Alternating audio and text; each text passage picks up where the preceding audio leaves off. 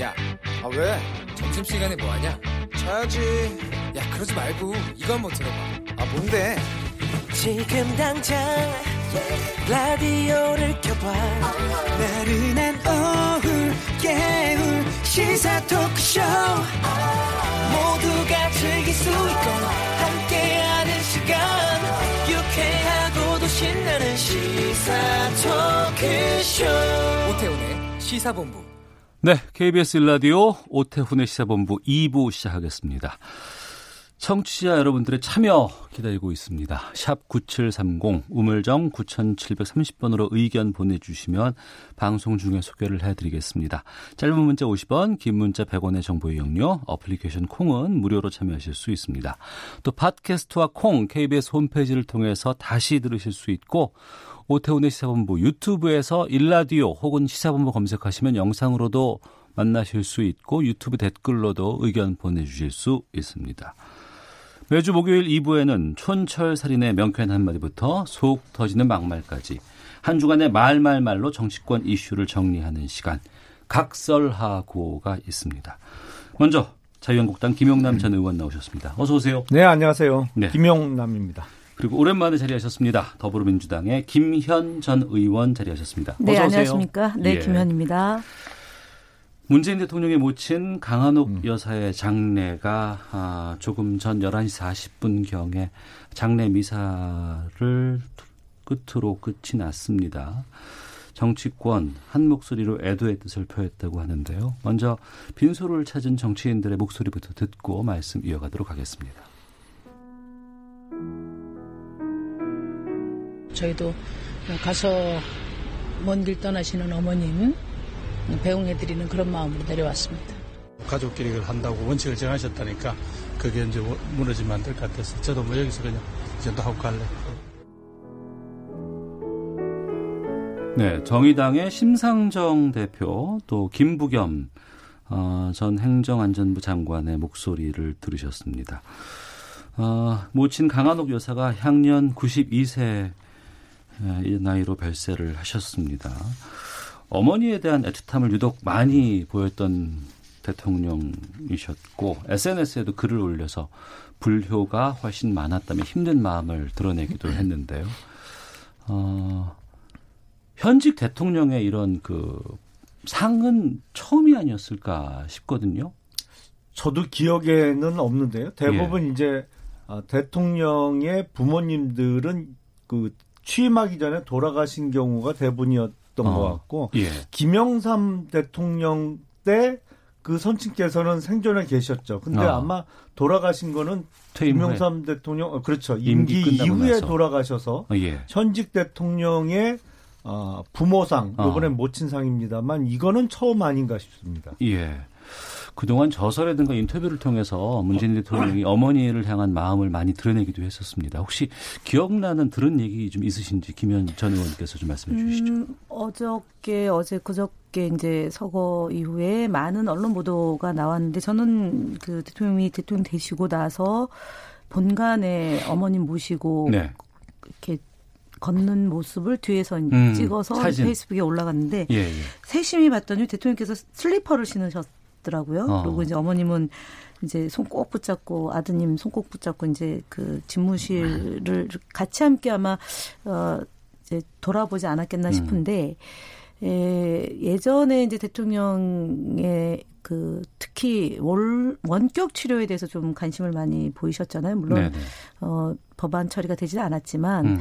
그러니까 좀 섬에 있거나 아니면은 어. 연로하신 분들이 이 이제 이동하기 어려운 상황이 되면 어. 좀 그런 원격 치료, 진료가 가능하게끔 좀 어, 규제를 완화하는 방법을 음. 강구해 보자라고 얘기하셨던 적이 있는데 그게 아마 어머님 음. 그다음에 이제 예, 그 주변에 그런 음. 분들 비슷한 분들 때문에 얘기를 하셨. 던 것 같습니다. 연로하신 분들을 좀 보다 좀 좋은 환경과 조건에서 음. 어, 치료받을 수 있도록 하는 게 필요하지 않을까 싶고 그다음에 두 번째는 아마 이런 것이 문재인 케어로 이어진 것 아닌가 싶습니다. 많은 분들이 좀 보다 의료 혜택을 받을 수 있는 네. 그러니까 어, 당신이 정치를 하고 자주 뵙지 못하고 음. 혼자 있는 시간이 많다 보니까 이제 어머님 을 많이 생각하시게 됐고, 그런 것들이 경험을 바탕으로 해서 그 의료시설이나 그 진료나 이런 것들을 좀 훨씬 더 현실감 있게 고민하지 않았나 싶어요. 그리고, 네. 그리고 뭐 많은 내용은 보도가 됐으니까, 특히 이제 대통령님이 태어나신 해가 오십삼 년인데 그 흥남부도에서 이렇게 내려오셔서 음. 어, 거제도에 정착을 하고, 그리고 이제 태어나신 분이기 때문에 훨씬 더 애틋한 마음으로 어, 그 이제 돌아가신 어머님이 이 사랑으로 이렇게 보살폈고, 그리고 특히 유신 독재 시절 때 경찰서에 연행이 되고, 그다음에 그 어, 이제 이송하는 과정에서 음. 보려고 했던 어머님에 대한 애틋함. 네. 이게 이제 불효를 했고, 그다음에 이제 이천사 년도인가요? 그 이산가족 상봉 어. 때 그 함께 어머님 모셨던 게 가장 효도했다라고 얘기하셨던 게 남아 있습니다. 예, 현직 대통령의 처음 그 가족장으로 이제 치러진 음. 장례였습니다. 조용한 장례를 치르겠다라는 뜻을 밝혔고, 조화, 조문도 거절했습니다. 이번 청와대 조치는 어떻게 보셨는지 궁금해요. 뭐 적절한 조치 아닌가 싶습니다. 네. 뭐 아무래도 우리나라의 장례 문화는 고인을 기억하고 고인과 인연이 깊은 분들이 어떤 조문객으로 찾아오는 것보다는 음. 상주가 누구냐가 더 사실은 현실적으로 큰 영향을 미치잖아요. 근데 네.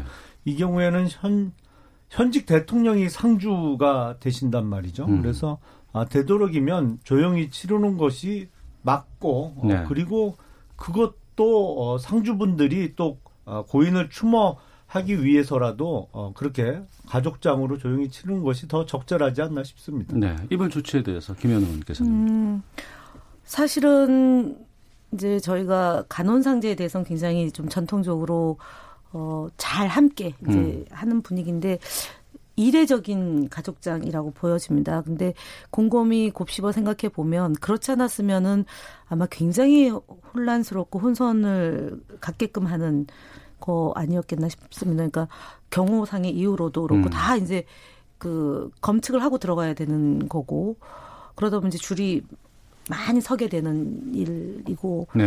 그런 거에 비추어 보면, 그리고 누구는 하고 누구는 안 하고가 아니라 어. 일절하지 않고 음. 야당의 그 당대표나 원내대표와 그다음에 종교, 칠 대 종교 어르신들하고, 그리고 이제 가족, 친지, 그다음에 성당에 다녀셨던 어, 그 이제 신도들, 이렇게 딱 제안하니까 저희가 볼 때는 저는 조문하고 싶은 마음이 다 있지 않습니까? 그런데 앞서 말씀드렸던 것처럼 누구는 되고 누구는 안 되고, 그것의 선별 기준이 모호하면, 그렇기 때문에 가족장으로 가신 거는 어, 정말 그 오랫동안 아마 고민하지 않으셨겠습니까? 어머님이 네. 연로하시고 어. 상황이 안 좋은 거니까 어머님의 말씀도 참고를 하셨을 것 같고, 그다음에 이제 대통령 내분이 이 문제를 어떻게 할 건지에 대한 검토를 하셔서 아마 그렇게 전 그렇게 결론을 내렸고 어. 그것이 그냥 딱 그 자른 듯이 진행이 됐다. 이 점에서는 네. 아마 두고두고 해제될 것 같습니다. 대통령님. 어. 근데 이 경우에 가족장 예. 외에 다른 대안이 있나요? 음. 가족장으로 당연히 해야 되는 거고. 아니 근데 그 가족장이라 하더라도 조문하고 방식이, 이제 뭐 조화, 그러니까 조문 방식만 조문 방식인 거죠. 그러니까 예. 가족장이야 뭐 음. 당연한 거고. 예. 조문 방식 얘기합니다. 예. 가족장에도 조문 방식 거. 포함되는 예. 거니까 음. 너무 아니 그러니까 이 경우엔 뭐 사회장을 치르겠어요? 뭐 아이고, 아니 가족장에 당연히 가족장이죠. 가족장의 예. 조문에 대해서 음. 엄격한 기준을 음. 가족과 그다음에 친지와 그다음에 성당에 기존에 다니던 신도들과 그다음에 야당 대표들, 정치인 중에는 딱 거기까지만 한정했고 음. 업무에 중단 공백이 있으면 안 되니까 국무총리와 해당 장관 이렇게 딱 정해놓고 했다라는 점들. 그 얘기는 뭐냐면 그러니까 앞서서 심상정 예. 정의당 대표도 조문을 하신 것 같고 야당 대표들 어제 황교안 대표도 음. 조문을 예, 하셨죠? 예. 당 정당 대표 까지는 아. 조문을 했던 것으로 보입니다. 아, 네. 알겠습니다. 오늘 장례식에는 비공개 예정이었다곤 합니다만 일반 신자들의 참석은 허용을 했고, 그래서 그동안 조의를 표하지 못했던 뭐 문희상 국회의장, 이해찬 대표, 임채정 전 국회의장 등 참석해서 조의를 표했고, 또 홍문종 우리공화당 공동대표도 문 대통령 만나서 조의를 표했다는 지금 네네. 뉴스들 들어오고 있네요. 거기에 나오는 얘기가 좀 그 대화 내용이 소개된 것 같은데, 어, 박근혜 대통령 책상을 병원에 입원토록 하고 음. 책상을 넣어준 점에 대해서 고맙다는 얘기를 아, 홍문종, 홍문종 대표가, 홍문 대표가 했고, 예. 그다음에 이제 그 잘 잘 보살 저 배려해 달라는 음. 얘기가 그러면은 어떤 의미냐라고 얘기하니까 그 이제 사면 얘기를 했고 대통령께서 그냥 웃음으로 이제 응답했다 이 얘기인데, 그리고 그 저 가장 멀리까지 나와서 어, 배웅을 했다라는 음. 얘기가 언론 보도에 있는 것 같습니다. 알겠습니다. 아, 청취자 의견 소개해드리고 다음 주제로 좀 넘어가도록 하겠습니다. 칠팔공오님께서 병원에서 진료받는 할머니가 대통령 어머니라는 것을 몰랐다는 소식에 깜짝 놀랐습니다. 아들에게 누가 될까 조심하셨던 게 느껴져서 별세 소식에 안타까워집니다. 고인의 명복을 빕니다. 라는 의견 보내주셨습니다. 자, 더불어민주당의 김현 전 의원, 자유한국당 김용남 전 의원과 학설하고 함께하고 있습니다. 총선 이십일 대 국회 총선이 내년 사월 십오일입니다. 예. 두 분도 준비하고 계시죠? 네. 네. 아, 여야 앞두고 지금 총선 준비가 한창인데 황교안 대표 체제 출범하고 나서 첫 외부 영입 인사가 오늘 발표가 됐습니다. 이 소식 전에 잠깐 좀 속보 짚고 앞서서 저희가 방금 뉴스에서 좀 살펴봤습니다만 정치자금법 등의 혐의로 기소된 자유한국당 황영철 의원에게 징역형의 집행유예가 확정돼서 황 의원이 의원직을 잃게 됐습니다. 김용남 의원님, 네. 그 황영철 의원이 받고 있던 혐의가 무엇이었는지 좀 알려주세요. 이게 이제 보좌관들에게 월 지급되는 월급 중에 일부를 모아서 어, 지역 당협 사무실 운영비로 썼다고 해요. 그러니까 정치자금법 위반인데 이게 얘기 들어보니까 네. 아, 그전 그 국회에서는 뭐랄까요, 이런 경우들이 많았던 것 같더라고요. 종종. 예예. 예. 예. 그래서 아, 이게 그 지금은 좀 인원이 늘어났습니다만 그 전에는 국회 보좌진 숫자가 법적으로 음. 뭐 국회에서 월급이 지급되는 숫자가 더 작을 때였는데 그게 이제 지역 사무실까지 유지하다 보면 직원은 필요한 직원 수는 더 많고 네. 그래서 월급을 모아서 그 뭐라고 할까요? 일부로 그 일부를 정식 국회 보좌진으로 등록되지 않았던 사람들의 음. 급여나 이런 식으로 이렇게 나눠 갖는 그런 경우들이 왕왕 있었던 것 같아요. 네. 이 경우에도 그런 것이고 이게 이제 정치자금법 위반으로 우율된 거는 몇 년 전부터 아마 어. 우율되기 시작한 것 같습니다. 예, 예. 관리, 잘못된 관리에 대해서는. 어. 네. 의원직을 잃고, 잃고 나면은 이제 지역구 같은 경우 이제 보궐선거를 치르게 되잖아요. 그렇죠. 근데 황 의원의 경우에는 어떻게 됩니까? 보궐선거가 이제 어, 그 이전에 십구 대까지는 일 년에 두 번 치렀죠. 네. 근데 이번부터는 한 해로 제안했기 때문에 음. 어, 내년 총선에서 그냥 선거 치르게 되는 거인데 네. 사실은 이 부분에 대해서 이제 한, 한 가지 지적하면 저희 여당 의원들 물론 이제 이렇게 선거법이나 정치자금법에 연루된 의원이 그래서 의원직 상실까지 간 분이 저희는 기억이 없거든요. 음. 근데 육 개월 안에 조사나 수사가 돼서 사실은 공백이 가면 안 되거든요. 네, 예. 근데 굉장히 이 이제 여당이었죠, 당시 음. 자유한국당이 이천십육 년도 선거 선거에서는 여당인데 대법원에까지 판결이 내려지는 과정이 지금 삼 년이 넘게 걸린 겁니다. 사실 아, 이거는 길었군요. 봐주기 수사라고 얘기할 수밖에 없다 저는 아. 봅니다. 그래서 적어도 지금 보면은 이제 저희 지방자치선거 때 뭐 선거법 위반이나 어, 그 정치자금법 위반이다 그러면은 거의 대부분 일 년에서 이 년이면은 선거 결과 선거 치르고 난 뒤에 예. 종결이 되는데 그렇습니다. 그러니까 대법원의 선고가 네. 좀 늦게 났다. 네, 늦게 났습니다. 아, 굉장히 영향력이 네. 셌던 것 아닌가라는 의혹 제기를 매번 하지 이렇게 하시는데 참 황당한데 음. 지금 삼 년을 끌어서 참 봐주기를 했다. 근데 삼 년 중에 지금 이 년 육 개월은 문재인 정부예요. 그렇잖아요. 그러면 네. 어? 이 년 육 개월은 문재인 정부 들어서서 더 시간이 걸린 거고 그러면 앞에 부분 육 개월이 아, 문재인 정부 들어서기 전에 시간을 끌었다는 건데, 음. 아니, 매번, 아니, 남 탓하는 것도 한두 번이지. 저 근데 매번 하지 않고 황영철 의원 오늘 의원직 상실했기 때문에. 아니, 매번 그러니까요. 아닙니다. 그러니까 그, 재판이 그, 오래 걸렸는데. 아니, 이 경우에 이 년 육 개월은 문재인 정부 들어서서 민주당이 여당일 때잖아요. 아, 삼권 분립이거든요. 예, 알겠습니다. 네. 아, 왜 이렇게 보궐선거 왜 없이 황 의원은 격앙되게 하시는지 모르겠어요. 내년 총선 사월에서 음. 치러지는 것으로 정리하도록 하겠습니다. 아유, 자, 자유한국당 인재 영입 인사 면면에 대해서 좀 살펴보도록 하겠습니다. 아, 이번에 그 아, 보죠. 예, 자유 아이고 제가 좀 까먹었어요. 예, 죄송합니다. 생방의 묘미. 김용남 의원이 하도 소리. 김용남 의원께서는 먼저 이번에 그 인재 영입에 대해서 어떻게 보셨는지부터 좀 듣도록 하겠습니다. 예.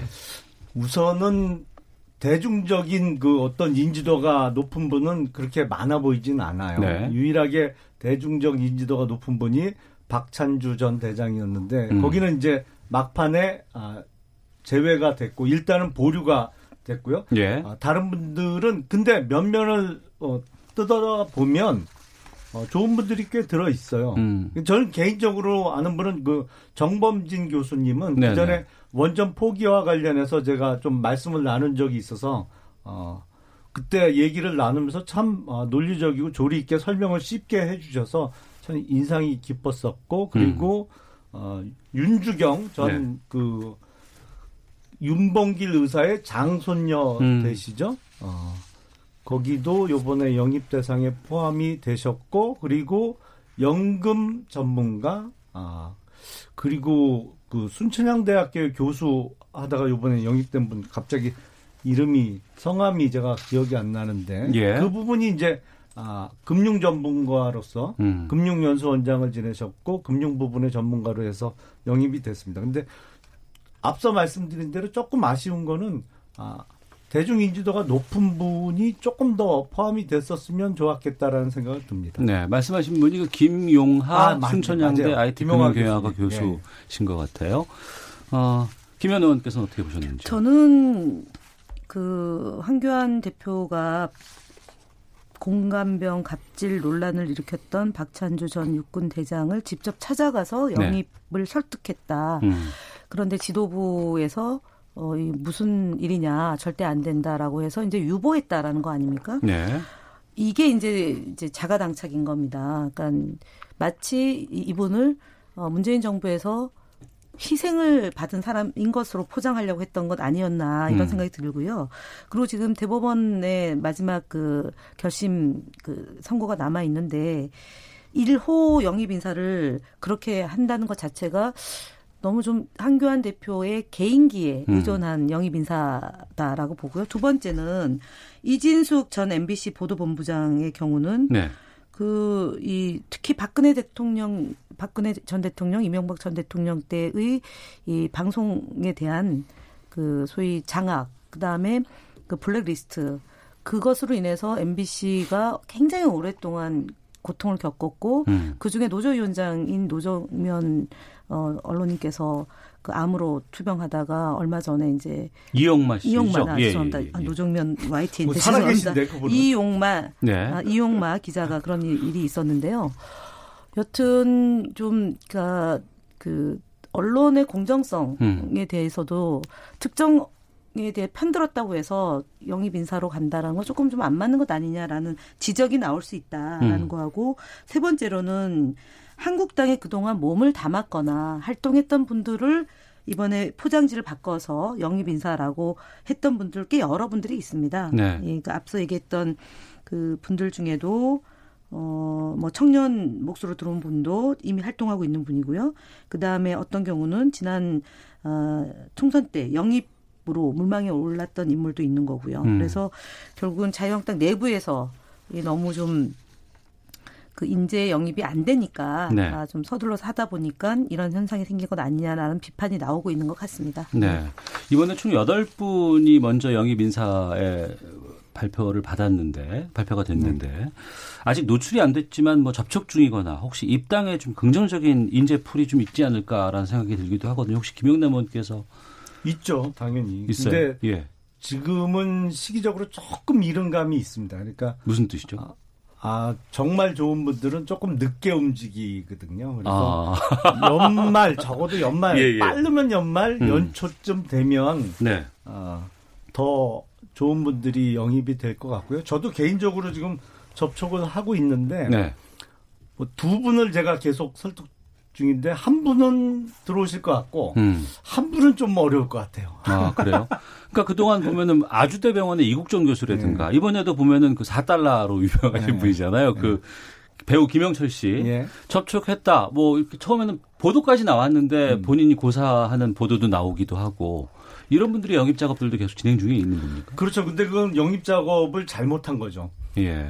다 확실하게 되고 어. 입당식에 딱 나타날 때 뭐 얘기가 나와야 되는데 네. 제가 모든 일을 할 때 이렇게 제대로 안 갖춰줬는데 미리 이렇게 음. 아, 좀 입이 가벼운 분들 있잖아요. 네네. 저도 개인적으로 잘 안 좋아합니다. 어. 별로 안 좋아해요. 일을 좀 똑바로 확실하게 해놓고 뭘 얘기를 해야지. 네네. 그러니까 아, 괜히 누구 거명됐다가 안 되면 어. 서로 불편해지거든요. 그래서. 예. 그거는 적절하지 않은 것 같고요. 앞서 뭐 엠비씨 얘기를 잠깐 하셔서 말씀을 드리면 사실 뭐 특정 언론사 얘기를 하기는 좀 어, 부적절한 측면도 있습니다만 어느 언론사가 됐든 공영방송이 지금 정부 들어서만큼 망가진 적이 있었나요? 역대 정부에.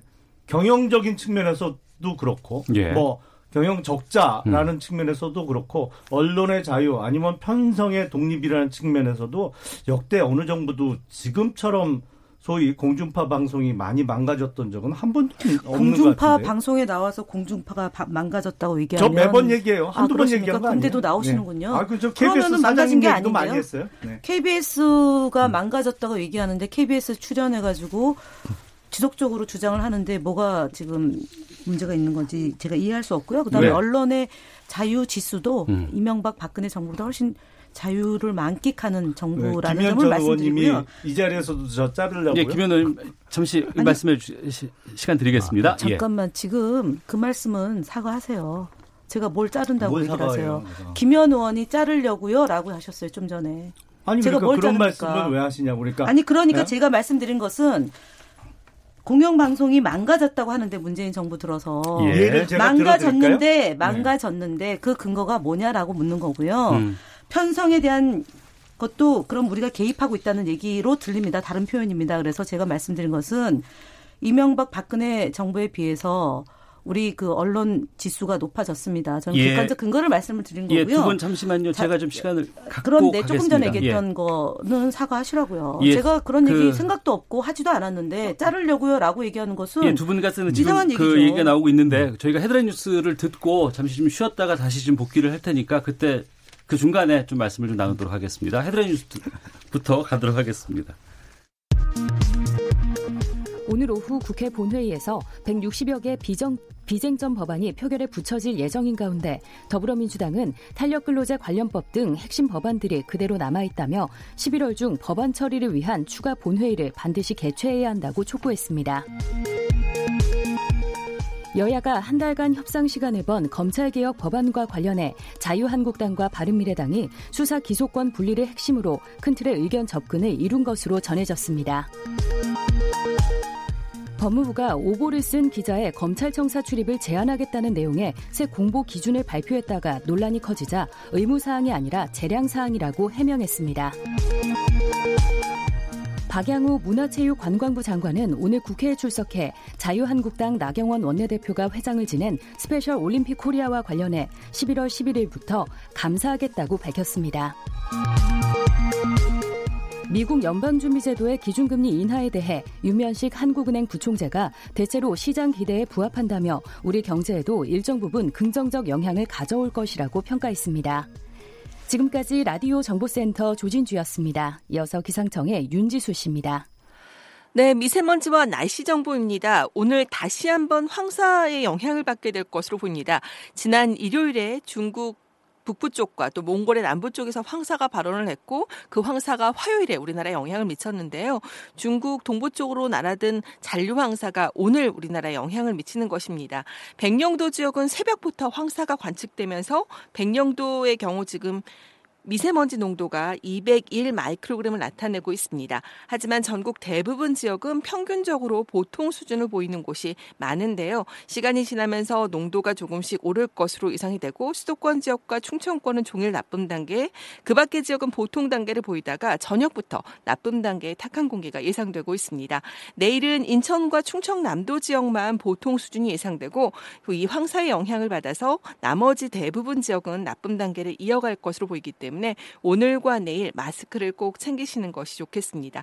황사와 더불어 먼지 안개로 인해서 시야는 다소 부옇게 보이겠지만 고기압의 영향권에 있기 때문에 하늘은 비교적 맑을 것으로 보이고 일교차 큰 날씨가 이어지겠습니다. 오늘은 낮 최고 기온 어제보다 높은 서울, 대전, 광주, 제주 이십일 도, 세종, 대구, 부산, 울산 이십이 도 등 전국은 십구 도에서 이십사 도의 분포가 되겠습니다. 지금 서울 기온은 십구 점 일 도입니다. 날씨 정보 전해드렸고요. 다음은 이 시각 교통 상황 알아보겠습니다. 케이비에스 교통정보센터의 윤여은 씨입니다. 네, 고속도로 돌발과 작업 구간 중심으로 정체입니다. 호남고속도로 순천 쪽 익산 삼 차로에 장애물이 있고요. 중앙고속도로 대구 쪽은 대동요 금소 일 차로에서 승용차 사고를 처리하고 있어서 일 킬로미터 정체입니다. 중부내륙고속도로는 양방향 여섯 군데서 작업 여파받고 있는데요. 창원 쪽 여주분기점과 충주분기점 또 진남터널에서 정체고요. 양평 쪽은 낙동터널 부근과 공검터널 부근 또 충주분기점 부근 지나기 어렵습니다. 영동고속도로 강릉 쪽 새마을 부근 이 킬로미터 정체와 청주 영덕고속도로 청주 쪽 수리티 터널 부근 삼 킬로미터 정체 모두 작업을 하고 있어서입니다. 케이비에스 교통정보센터였습니다.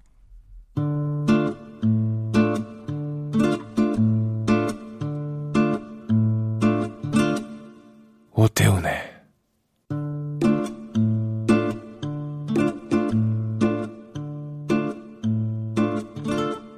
시사본부. 네, 목요일 각설하고 더불어민주당의 김현 전 의원, 자유한국당 김용남 전 의원 두 분과 함께 말씀 나누고 있습니다. 아, 자유한국당의 인재 영입 관련해서 두 분과 함께 말씀을 나누다가 이게 자연스럽게 이 공영방송 쪽으로 넘어오게 됐고 또 케이비에스에 대해서 또 여러 의견을 주셨습니다. 그 와중에 잠깐 헤드라인 뉴스 갔다가 다시 왔는데요.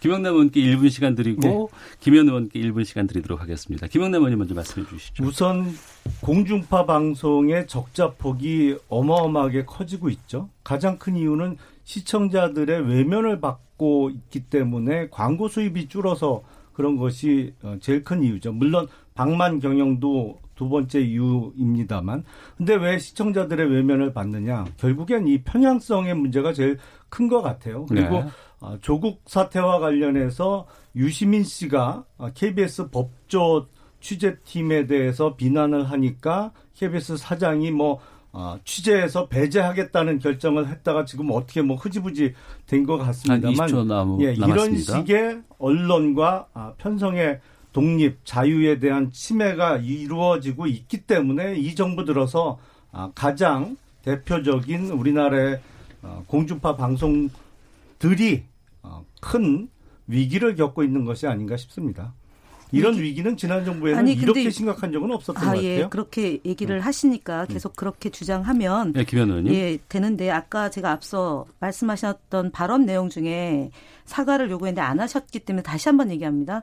저한테 자르라고요 라고 얘기한 것은 명백히 명예훼손이고 그럴 마음이 없는 사람한테 얘기한 거기 때문에 사과를 하셔야 됩니다. 안 하시는 거는 자유이지만 저는 사과를 요구하겠고요. 제가 분명히 말씀을 드리지만 분명히 네, 말씀을 드리지만 의원님, 아까 예. 케이비에스가 망가졌다고 얘기했습니다. 그런데 네. 지금 위기다. 광고 수입이 줄어들고 방만한 경영 때문에 위기다라고 했는데 저는 그 이전에 이명박 박근혜 정부 때 언론을 통제하고 그다음에 언론인들을 해직시키고 그 과정에서 비정상화된 것이 정상화되어가는 과정이란 말씀을 드리고요.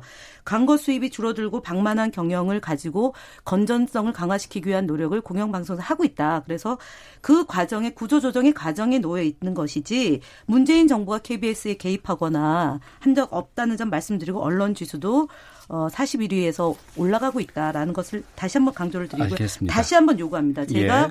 저에 대해서 어, 시청자들이, 청취자들이 보기에 오해를 살 만한 발언을 하신 겁니다. 제가 예, 여쭤봤잖아요. 예. 아니 그러니까 저는 그럴 마음이 없기 때문에 그 발언에 대해서 사과를 하시라고요. 예, 하셔야 됩니다. 없다고 하시면 되는 거죠. 자, 아, 두 분께서 보시는 그러니까. 공영 방송에 네, 대한 시각들도 네, 상당히 좀 다르다는 것 말씀드리겠고요. 네. 예, 아, 공영 방송이 잘 해야 될 것 같습니다. 네, 잘 하시면 될 거라고 저는 봅니다. 예, 자, 아, 저희가 주어진 인서트가 있기 때문에 듣고 계속해서 다음 주제로 넘어가도록 하겠습니다.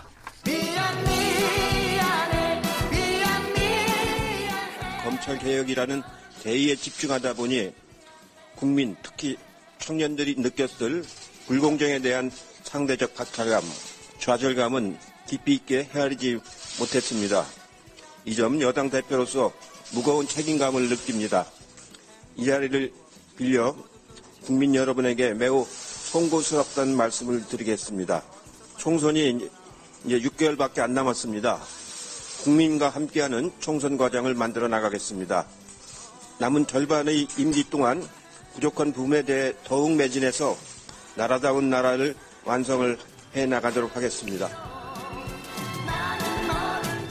네, 더불어민주당 이해찬 대표가 어제 국회에서 기자간담회를 열고 조국 사태를 비롯한 전국 현안에 대한 입장을 밝혔습니다.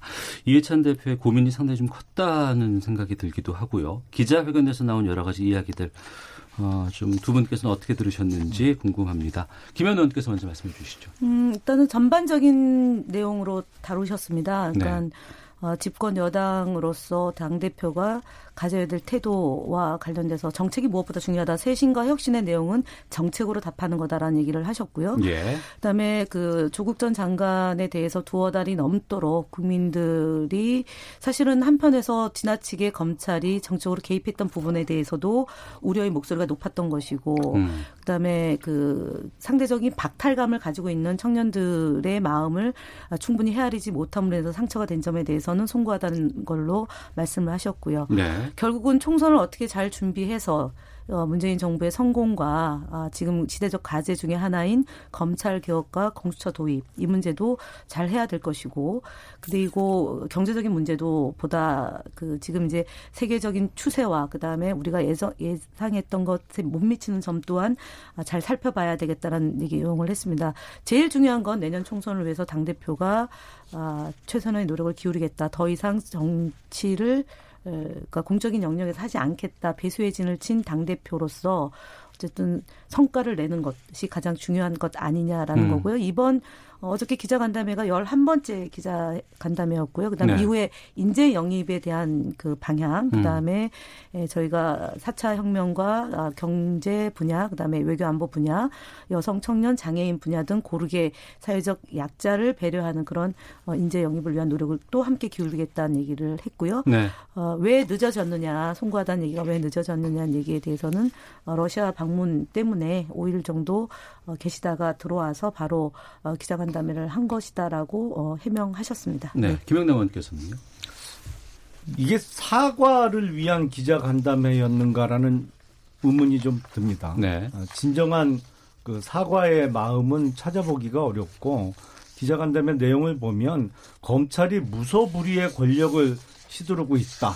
뭐 이런 표현이 들어있던데 아니 죄 지은 사람에 대해서 수사해서 기소하는 게 무소불위의 권력인가요? 그리고 조국 사태와 관련해서 불공정에 대해서 국민들께서 상대적 박탈감을 느끼게 됐고 그 점에 대해서 뭐 송구하다 그랬는데 이건 불공정의 문제를 떠나서 일단 범법의 문제거든요. 불법의 네. 문제고 범죄를 저지른 일가에 대해서 국민들께서 분노하신 것이지 음. 뭐 누가 나보다 잘 살아서 뭐 이런 문제가 아니거든요. 그런데 문재인 대통령께서도 합법적 불공정이라는 표현을 쓰시던데 이 조국 사태와 관련해서 본질을 여전히 인정하지 않고 있는 태도가 보입니다. 이거는 명백히 불법의 문제고 범죄를 저지른 사람들에 대한 정의 실현의 문제인데 이걸 아직도 애둘러서 뭐 상대적 박탈감 운운하고 어, 공정하지 못한 측면이 있다. 이런 식으로 해갖고는 글쎄 이런 기자간담회를 한다면 이걸 사과하기 위한 기자간담회로 보기는 좀 어려워 보입니다. 네. 제가 다시 한번 말씀을 드릴게요. 팩트를 왜곡하는 것에 대해서 말씀드리겠습니다. 어저께 그 어떻게 말씀하셨냐면은 민주당이 검찰 개혁이란 대의에 집중하다 보니 국민들과 특히 청년들이 느꼈을 불공정에 대한 상대적 박탈감과 좌절감을 깊이 있게 헤아리지 못했기 때문에 여당 대표로서 무거운 책임감을 드리고 느끼고 국민들에게 송구하다는 말씀드린 겁니다. 검찰에 예. 대한 불공정함 얘기한 게 아니고요. 아니 그게 제가, 조국 사태와 관련된 얘기잖아요. 이렇게 말씀드리겠습니다. 그러니까 정치를 할 때. 예, 야당 대표가 또는 여당 대표가 기자회견을 하고 국민들에게 예, 말씀을 드렸습니다. 그러면 내 마음에 들지 않더라도 평가할 것은 평가하고 받아들일 건 받아들이면은 정치가 발전할 거라고 저는 봅니다. 아, 지금 김용남 전 의원이 얘기했던 이해찬 대표의 진정성을 느끼지 못했다면 아마 김용남 전 의원의 마음이 그랬을 텐데요. 이렇게 한번 볼게요. 지금 자유한국당이 얼마 전에 만화를 그 문재인 대통령을 어, 희화하는 것을 넘어서 국민들이 보기에 굉장히 나쁘끄러운 행위를 했습니다. 그러니까 이제 예, 저희가 이런 야당을 본 적이 없다라고 얘기했고 화답을 해주셨습니다. 어저께 이제 상중인 문재인 대통령을 감안해서 그 동영상을 내렸습니다. 예, 예. 어, 저는 그런 점을 높이 삽니다. 음. 그래서 지금 김용남 의원이 우리 이해찬 대표의 이 상대적 박탈감을 느낀 청년들에게 무거운 책임감을 느낀 점 또한 받아들이지 못한다면 할 수 없는데요. 어, 오랫동안 정치를 하셨고 그다음에 총리까지 지내신 분이고 그리고 선출직으로 인해 당대표가 아, 무겁게 느낀다고 한 점은 아마 국민들이 충분히 헤아릴 수 있을 거라고 저는 봅니다. 예. 네. 자, 그 이철이 표창원 의원과 같이 이제 여당 내 초선 의원들의 이제 불출마 선언 등으로 인해서 이제 당 내에서 인적 쇄신에 대한 요구가 높은 것으로도 얘기를 좀 들었습니다. 그리고 이 두 불출마를 하겠다고 하는 두 의원도 어, 이해찬 대표를 만나신 것으로 알고 있거든요. 그 당내 분위기라든가 또 새로운 앞서 말씀하셨던 인재 영입에 대한 부분까지 좀 말씀을 부탁드리겠습니다. 음, 이제 표창원 의원 그다음에 이철 의원을 별도로 만나서 대표께서 당신이 삼십 년 동안 공직에 있으면서 단 하루도 편안한 날이 없었다. 네. 그만두고 싶은 마음도 열두 번도 있었다라고 얘기를 하, 했고 그럼에도 불구하고 어, 무거운 책임감을 가지고 공직에 임하고 있다라는 어, 말씀을 했습니다. 그래서 지금 저희 당이 어, 이 조국 전 장관을 둘러싸고 많은 이제 그 사회적 논쟁이 야기 됐는데 음. 그 과정에서 이분들이 이제 법사위를 하다 보니까 정말 네. 너무너무 고통스러운 매일매일 고통스러운 경험을 했고 그래서 정치를 현장에서 떠나겠다는 얘기에 대해서 깊이 공감을 하신 측면이 본인도 있었기 때문에 그 얘기고요. 그러고 이제 당이 혁신과 쇄신해야 된다는 것은 무엇보다도 당대표께서 당대표가 되는 때부터 혁신하겠다라고 해서 저희는 당의 현대화, 그다음에 공천룰을 조기에 확정지어서 어, 그러니까 당대표가 자지우지하는 그런 룰을 행사하지 않겠다라는 거고요.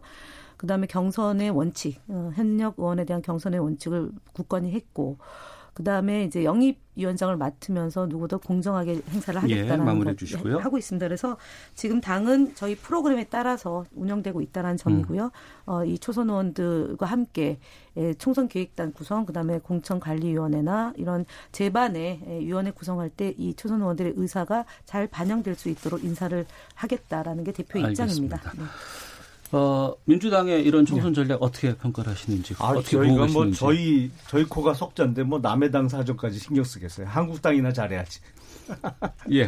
그래도 뭐 평가할 부분들은 없을까요? 글쎄 최근에 민주당에서 불출마 선언하신 분들이 전부 초선 의원이라서 그건 네. 좀 의외입니다. 보통은 음. 총선 앞두고 정계 은퇴나 불출마 선언은 중진 의원들이 주도를 해 나가면서 이렇게 해야 되는데 네. 초선 의원들이 불출마 선언을 한다? 뭐 각자 사정이 있으시겠죠. 뭐. 음, 알겠습니다. 청취자께서 여러 의견들을 보내주셨습니다. 어, 소개해드리고 마치도록 하겠습니다. 사오팔팔 님께서는 이해찬 대표의 사과는 할 수 없이 떠밀려서 한 것처럼 보입니다. 진정한 사과는 토를 달지 말아야 합니다. 오구육사 님, 검찰은 왜 나경원 원내대표 자녀 수사는 안 하나요? 계엄령 문건 보고 받았는지, 아, 문건 보고 받았는지 여부도 반드시 수사해야 합니다. 남희선님, 백분 토론에서 조국 전 장관 가족과 관련된 사모펀드를 가장 쉽게 김용남 의원께서 설명해 주셔서 이해하기 쉬웠습니다. 요즘에는 티비 안 나오시나요? 김병구님께서는 저는 김현 의원님께서 나오시는 게 더 좋았습니다. 윤용진님, 논리적으로 차분하게 대화하셨으면 좋겠습니다. 그만 싸우시길 부탁드립니다라는 의견도 보내주셨습니다. 각설하고 더불어민주당 김현 전 의원, 자유한국당 김용남 전 의원 두 분과 함께했습니다. 아, 두 분 오늘 고생 많으셨습니다. 오늘 네, 말씀 고맙습니다. 감사합니다. 네, 예. 감사합니다. 오태훈의 시사본부는 여러분의 소중한 의견을 기다립니다. 짧은 문자 오십 원, 긴 문자 백 원의 정보 이용료가 되는 샵 구칠삼공, 우물정 구칠삼공 번으로 문자 보내주십시오. 케이비에스 라디오 앱 콩은 무료입니다. 케이비에스 라디오 오태훈의 시사본부. 지금 여러분은 대한민국 라디오 유일의 점심 시사 프로그램을 듣고 계십니다. 네, 한 시 사십오 분 향하고 있습니다. 한 주간의 시사 이슈를 법률적인 관점으로 풀어보는 시간, 시사법정. 신유진 변호사와 함께합니다. 어서 네, 안녕하세요. 오세요. 예. 네. 아, 일제강점기 강제징용돼서 노역에 시달렸던 피해자들에게 일본 기업이 배상해야 한다. 이러한 대법원 판결이 나온 지 벌써 일 년이 됐습니다. 아, 일 년 전에 이번 대법원 판결로 인해서 일 년 후가 지난 지금 시점에서 돌아봤을 때 상당히 여러 가지 파장들도 있었고 일들도 있었습니다. 먼저 일 년 전 판결 내용부터 좀 짚어보죠. 네, 이 사건은 일본에서 천구백구십칠 년에 첫 소송을 제기한 지 이십일 년 만에 작년 이천십팔 년 시월 삼십일 대법원 판례가 판결이 나온 건데요. 네. 그 일제 강점기 당시에 강제징용 피해자들이 음. 그 일본 기업을 상대로 낸 손해배상 청구 소송입니다. 네. 그 대법원이 일 인당 일억 원씩 배상하라고 최종 확정 판결을 내린 것이죠. 음, 그 이후에 이제 또 그 피해자분들께서 기업들을 전범 기업들을 상대로 계속해서 손해배상 청구 소송들도 낸 것으로 알고 있습니다. 어, 계속 다 승소했다는 소식도 들었었는데 네. 지금 재판은 다 마무리된 상황인가요? 아, 그렇지 않습니다. 일본 기업들이 다 재판에 불복을 해서 어. 다시 상고, 상급식 재판에 지금 계류 중이고요. 네. 그래서 일본 소송에서는 재판 서류가 송달되지 않아서 음. 어, 사 년 넘게 일 심도 제기되지 못한 소송도 있습니다. 네, 그러니까 대법원은 일본 기업들이 배상해야 된다 이런 판결을 내렸지만 그 민사 쪽으로 손해배상 청구 소송에 들어갔을 때 여기에 대해서는 지금 아직도 진행 중인 거군요. 네, 그 이 판결문과 이 판결을 제기하셨던 분은 당시 네 분이셨고요. 예. 세 분은 돌아가시고 이제 남은 한 분만 계신데 어. 그 이 후속 판결들이 예. 다른 재판부에 다 개, 계류되었던 거죠. 음. 그런데 그 배상을 받은 피해자가 단 한 명도 지금 없는 상태라면서요. 네, 이 사실은 이 배상을 받으려면은 어, 집행을 하는 집행의 문제가 또 남아 있습니다. 그래서 스스로가 사실, 주지 않는 이상 집행을 그렇죠, 해야 되는 상황인데, 집행을 해야 되는데 예. 그 일본 제철에 국내 주식을 압류했는데 음. 사실은 이 압류 결정문조차 네. 일본 외무성이 송달을 하지 않고. 바로 반송 처리를 하면서 어. 원래 원칙적으로 하면은 뭐 송달이 되지 않는 사유를 예. 뭐 증명서를 첨부해서 반송을 해야 되는데 어. 그런 것도 없이 그냥 반송 처리를 하고 그리고 또 지금 후속 처, 후속 어, 진행 중인 음. 그 압류 매각 결정문도 일본 외무성에서 송달 처리를 하지 않고 있는 것으로 지금 외무성에는 도달이 됐지만 일본 내에서 송달이 됐는지를 알 수가 없는 상태인 거죠. 그러면 행정적인 절차를 정부가 일본 정부가 맡고 있는 거 아닌가요? 그러면? 사실 그렇죠. 그런데 어, 이렇게 아예 송달이 안 될 경우에는 또 예. 법적으로 공시송달 제도라는 게 있어요. 예. 송달이 불가능한 경우에는 어. 어, 이렇게 법원에다가 공시송달 제도를 활용해서 송달이 된 걸로 간주하고 네. 나머지 절차를 진행할 수가 있는데 음. 이렇게 그냥 무턱대고 저, 절차를 빨리빨리 진행하다 보면은 뭐 이제 다른 해결 방법이 없나 모색하는 네. 뭐 정부의 노력이라든지 이런 것들을 감안해서 어, 지금 절차를 바로바로 다 진행하진 않는 거죠. 네. 그러니까 일본 쪽에서는 그 지난 일 년 동안 네. 계속해서 우리 대법원의 판결이 협정 위반이다. 네. 한일 청구권 협정으로 피해 보상은 모두 끝났다. 이런 네. 주장을 해오고 있습니다. 일본 입장은 아직도 변화가 없는 거죠.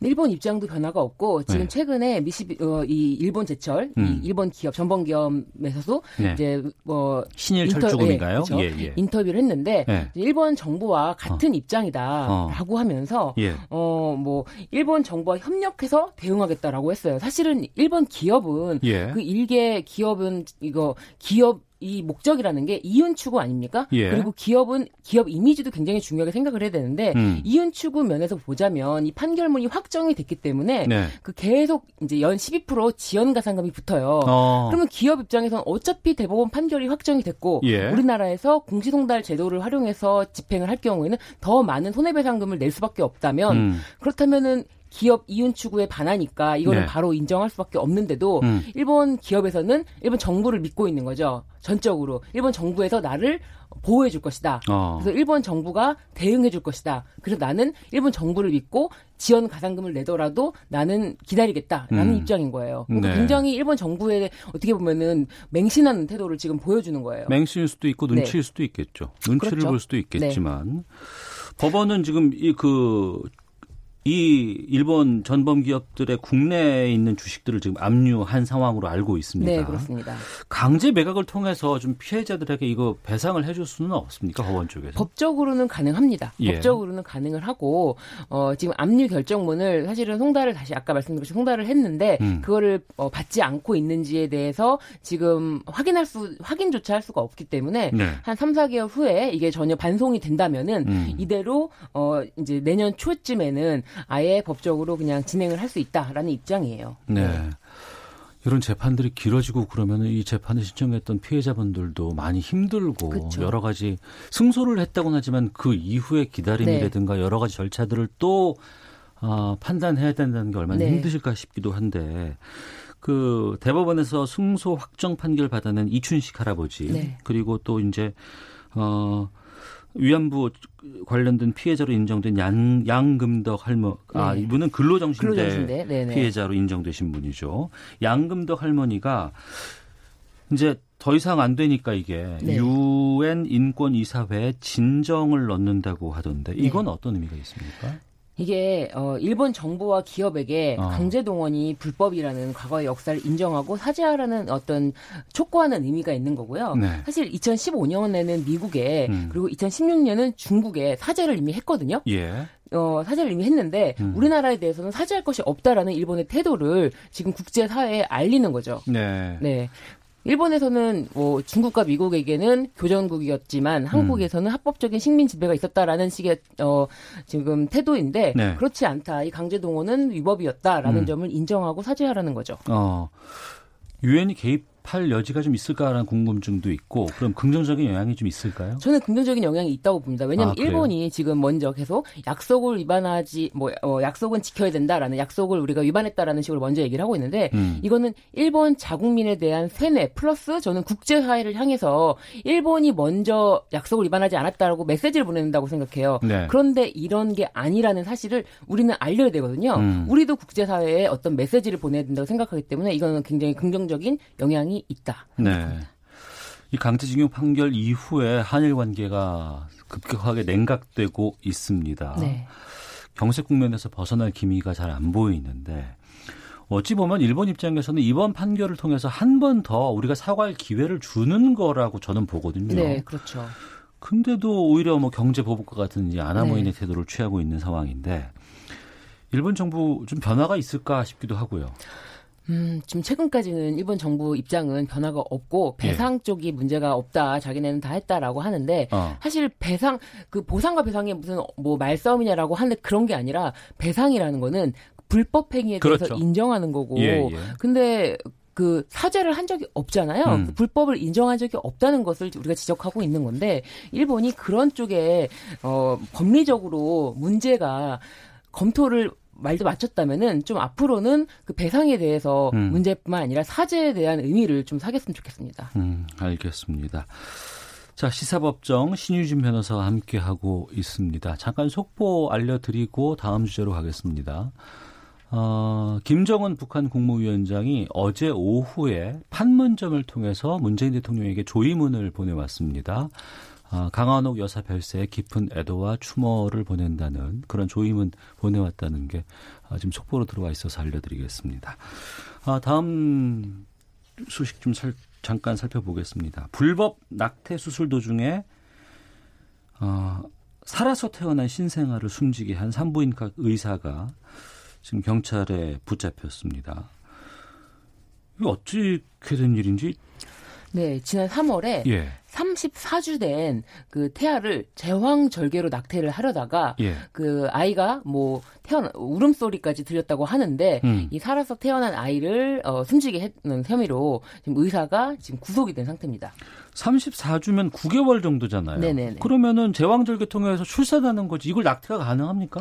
낙태가 사실은 불가능합니다. 근데 그렇죠. 예. 심지어 아이의 울음소리까지 들렸기 때문에 어. 그 우리나라에서는 사람으로 보는 시기라는 게 형법에서 네. 그런 게 규정이 필요한데 대법원에서는 자연분만의 경우에는 진통설. 그래서 음. 어 일정한 분만 개시가 돼갖고 일정한 시간 동안 준통을 계속하는 경우에는 태아가 사람으로 봐지거든요. 예, 예. 근데 제왕절개의 경우는 독립호흡해가지고 태어나서 음. 어 이제 뱃속에서부터 부, 어. 나와서 독립호흡이 한때로부터 사람으로 보기 때문에 네. 이 경우에는 아이 울음소리가 들렸다고 하기 때문에 어. 명백히 사람으로 볼 수 있고 예. 일본에 대해서는 살인죄를 지금 적용했다고 합니다. 아 그러면 이 의사는 살인죄로 지금 네, 구속된, 구속된 상, 상태입니다. 상태군요. 네. 이 병원이 삼십사 주를 어떻게 그 낙태라고 해서 시술을 했을까 싶기도 한데 네. 낙태 전문 병원이 있어요? 이 병원이 그랬다고 합니다. 그래서 현재는 지금 문을 닫은 상태라고 하는데 예. 왜냐하면 또 우리 사월 십일일 날 헌법재판소에서 어, 예, 낙태죄에 대해서 헌법 불합치 결정을 내렸기 때문에 음. 더 이상 영업이 안 된다고 생각했고 그리고 이미 구속됐고 그러니까 네. 문을 이미 닫았다고 하는데 아직까지 이 낙태죄는 어. 우리나라에서 위법입니다. 네. 그리고 어, 이천이십 년을 계기로 이제 그 이후로 개정이 안 되면은 효력을 상실하는데 그 전까지는 효력이 있는 거고요. 음. 그리고 몇 가지 예외 사항을 둔 외에는 낙태죄는 아직도 불법이라는 점 그런 것 때문에 지금 이거는 낙태죄 플러스 그러니까 의사기 때문에 이 업무상 촉탁 낙태죄가 적용이 되고요. 음. 이 낙태죄 플러스 살인죄까지 같이 적용이 되는 거죠. 네. 산모는 어떻게 됐을까 궁금합니다. 산모도 어, 낙태를 하는 것은 불법이기 때문에 예. 산모도 낙태죄에 적용이 돼서 자기 낙태죄 적용돼서 어. 처벌 가능합니다. 아 그래요? 네네. 그러니까 삼십사 주가 된 태아를 낙태하기 위해서 병원을 찾아간 산모도 문제가 아닐까 싶거든요. 네, 그렇죠. 왜냐하면 헌법재판소에서도 이십이 주를 한계로 보고 있거든요. 예, 낙태 예. 허용 한계를 이십이 주로 보고 있거든요. 어. 그 경찰은 전문의에게 살인 혐의에다가 네. 업무상 촉탁 낙태 네. 혐의를 적용했다고 했는데 이 구체적으로 이 업무상 촉탁 낙태 혐의라는 건 뭡니까? 이 일회성으로 낙태 시술을 하는 게 아니라 예. 의사가 시술하는 경우에는 어. 이거를 산모의 동의를 받아서 촉탁, 예. 의사가 시술하는 경우 산모의 동의를 받은 경우 업무상 촉탁 낙태죄라고 해서 오히려 산모보다 어, 형이 더 무거워요. 음. 산모는 일 년 이하의 징역 또는 네. 벌금인데 음. 의사는 이 년 이하의 징역 또는 벌금입니다. 네. 이 의사는 살인 혐의를 부인하고 있다고 하는데 네. 아이의 사인을 밝힐 만한 방법 같은 게 있을까라는 궁금증도 좀 있습니다. 사실 이 아이의 울음소리를 들었다는 예. 이 진술이 있는 걸 보면은 예. 이 당시에 이 시술에 참여했던 간호사들의 증언이 있지 않을까 저는 그런 생각이 들어요. 그래서 아. 예, 그런 진술만으로도 충분히 예. 예, 그 살인이라는 걸 밝힐 수가 있다고 봅니다. 음, 근데 이 신고를 뭐 산모가 했다고요? 뭐 그런 얘기가 들리는데 이 신고를 주, 누가 했는지 정확하게 지금은 모르겠는데 산모도 예. 자기 낙태죄가 해당이 되기 때문에 어. 산모가 했다면은 예. 뭐 자신이 처벌을 감수했다고 봐야죠. 어. 그 말씀하신 것처럼 지난 사월에 이 낙태와 관련한 헌법재판소의 판결이 있었잖아요. 네네. 지금 그럼 어떤 상황인 거예요? 지금도 어, 그 법 조항이 음. 효력이 정지되지 않고 지금 계속 적용되는 중입니다. 아 그래요. 네. 알겠습니다. 자, 이 소식까지 살펴보도록 하겠습니다. 시사법정 지금까지 신유진 변호사와 함께했습니다. 오늘 소식 고맙습니다. 네, 감사합니다. 예, 오태훈의 시사본부 여기서 인사를 드리도록 하겠습니다. 저희는 내일 오후 열두 시 이십 분에 다시 찾아오겠습니다. 내일 뵙겠습니다. 안녕히 계십시오.